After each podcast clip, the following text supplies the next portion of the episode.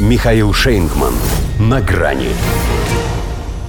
Смело и еще смелее Польша снесет 60 памятников солдатам-освободителям. Здравствуйте. На грани. Пожалуй, нет смысла им что-то объяснять. Русофобы-рецидивисты.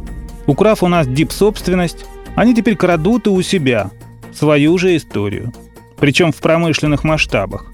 Польша демонтирует сразу 60 памятников советским воинам-освободителям. Это плюс к тем сотням, что уже стали здесь жертвой агрессивного беспамятства.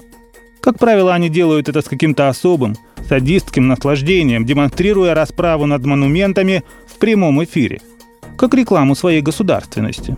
Если вы еще не стираете эти русские пятна с лица земли, тогда мы идем к вам. Директор Института национальной памяти Кароль Навродский угрожает приехать лично и достучаться до каждого мэра. Или, если не поможет, настучать на него. Варианта два. Либо ты сносишь изваяние, либо мы сносим тебя. Польша это лет пять как закона о борьбе с пережитками коммунизма и тоталитаризма. Считай, что закон военного времени, поскольку, по сути, речь идет о том, чего не смогли добиться фашисты, о победе над доблестной Красной Армией – эти стелы, они же по-прежнему стоят, как ее часовые.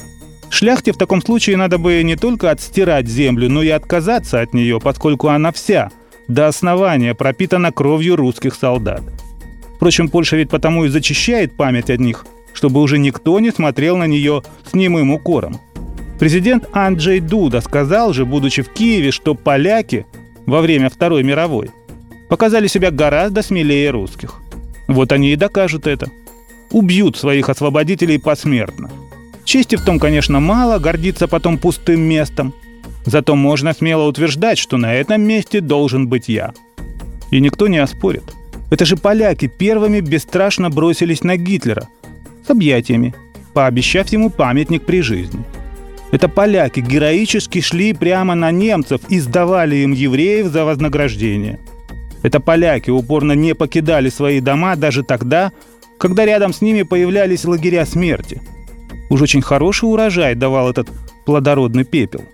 В общем, Черчилль уже сказал, что это было за животное.